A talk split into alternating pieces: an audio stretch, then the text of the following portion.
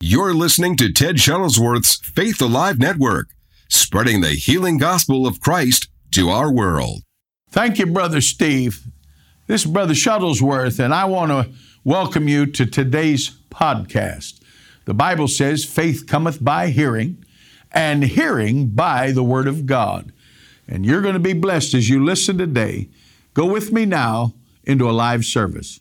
Look with me again in Matthew 24. The Bible tells us in the fifth verse, For many shall come in my name, saying, I am Christ, and shall deceive many.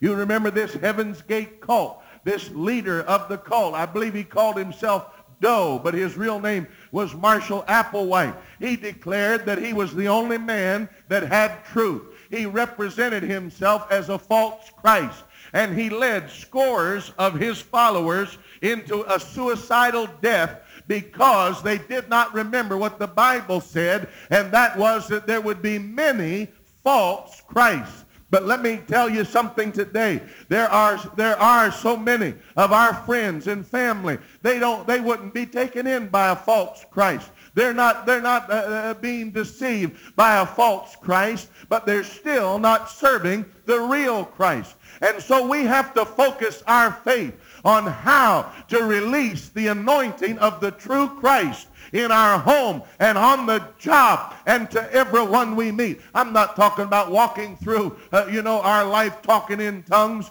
with our nose stuck so far in the air that if it rained we'd drown. I'm not talking about a false religious uh, pos- uh, posture position. I'm talking about how to become so full of Jesus like a sponge full of water. If somebody squeezed you, you'd ooze out the life of Christ. I mean, you'd just be so full of Christ that everything you said, everything you did, every place you go would have the anointing of Jesus in it. I believe we can be like that. I believe God would anoint us like that. Can you say amen? And so we need to understand that Jesus Christ is soon coming. And it's sooner than we think. And when we see all of these men and women that claim to have the answer or claim to be a, a, a representation of God, we know that these are the false Christs that Jesus spoke about. Sun Myung Moon, the followers uh, uh, uh, of Reverend Moon, Moon claimed in Carnegie Hall to be the Son of God. on Christmas Eve at Carnegie Hall some years ago, the Unification Church was born out of Moon claiming to be Jesus Christ. There's a man in India that has followers by the hundreds of thousands. He goes across the hillsides of India. National Geographic filmed one of his uh, discourses. He sits on the side of a hill. He looks like some kind of a guru, but by the hundreds of thousands, the people of India follow him as the Christ as a son of God, as a manifestation. And there are those lying signs and wonders that he performs, levitation, making whole groups of people float in the air at the same time, uh, thus capturing the hearts of the people. But we know that that's a lying sign and wonder according to Second Thessalonians. We know that when the devil shall come and his false prophets come, they will come with all manner of lying signs and wonders. And so we cannot just sit here Sunday after Sunday. We cannot allow day after day to go by and not be aware of the fact that the coming of Jesus is sooner than we think. The, the, the, Lord Jesus himself declared that there would be many that would come in his name, saying, I am Christ, and shall deceive many.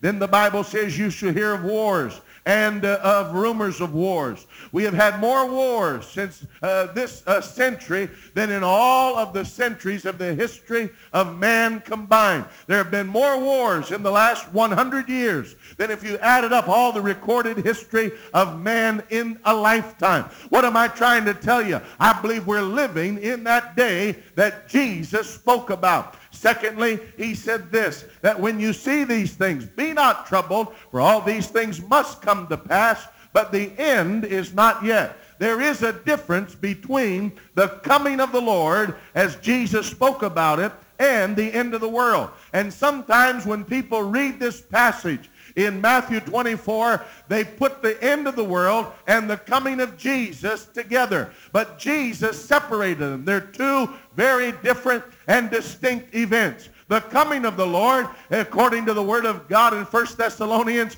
the, Bible says, For the Lord himself shall descend from heaven with a shout and with the trump of the archangel. The Bible says, uh, we which are alive and remain shall be caught up with them. Who's them? Those that were dead in Christ that are in the grave. The Bible says they're going to rise first. Then we which are alive and remain shall be caught up together with them in the clouds, and so shall we ever be with the Lord. I've got news for you. The people that knew Jesus and died in faith are going to come out of the grave. Their spirit and their body, the Bible says, will be reunited. To be absent from the body is to be present with the Lord. And if those that died in faith, the moment they died, their spirit went to be with Jesus Christ. But there's coming a day when just like Jesus' body came out of the grave, their body is going to get a resurrection And some of you are going to see your mothers and your fathers and your grandparents and your family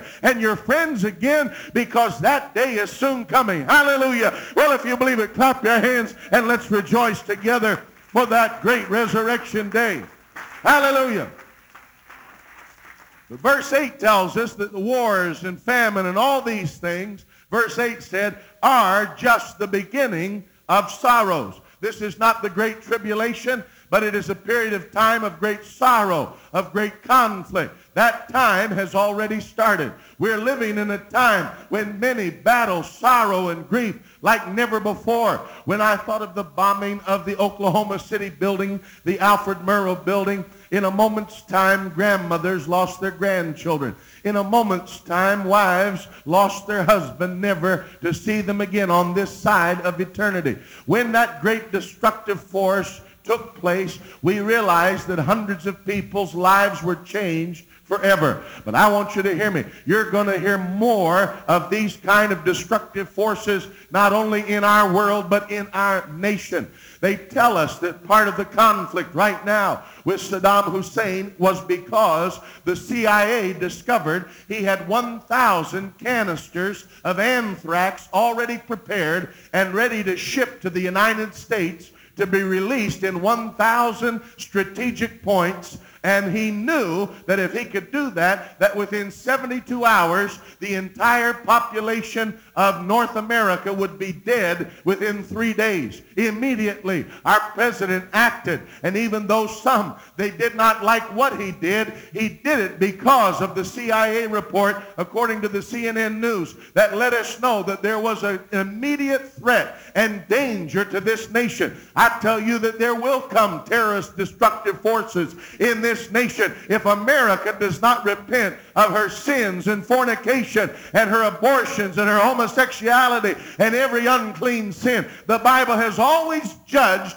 every single civilization that has allowed these sins to continue. But what do we do as Christians? We're not to become militant. We're not to march in the streets with placards in our hands demanding our rights as Christians because you see, really, we don't belong to this world. The Bible tells us that we are citizens of another world. You'll not find me marching on Washington, D.C. because I found I have more power in prayer on my knees attacking the kingdom of, of the devil from a place of prayer than I would if I had a placard and a stick in my hand demanding my rights as a natural citizen. For I have learned a long time ago, like Abraham of old, I'm looking for a city whose builder and maker is God, which hath foundations. Hallelujah. I'm not planning on living here forever, but one of these days I'm going to hear the sound of a trumpet. If I'm in a grave, I'm getting out of that grave. If I'm still alive, I'm going to leave this earth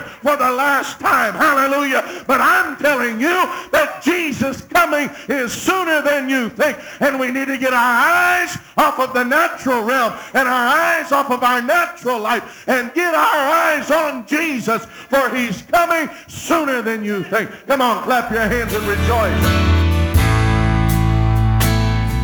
I want to thank every one of you that are listening to Faith Alive Radio Network. I'm excited about this, and I am looking for people to stand with us on a monthly basis as partners to help us take the gospel of Jesus Christ around the world. I've used this saying for many years. Our cause is Christ. Our compassion is for souls, and our commitment is to the world. And no matter what nation of the world that you're listening to this Faith Alive network, whatever nation you're in, you are a part of God's end time plan. Jesus taught us to go out into the highways and hedges and to compel people to come in. And by your support as a partner, you can help us do this. If you'll go to www.tedshuttlesworth.com forward slash give, you can sow a gift today to help us.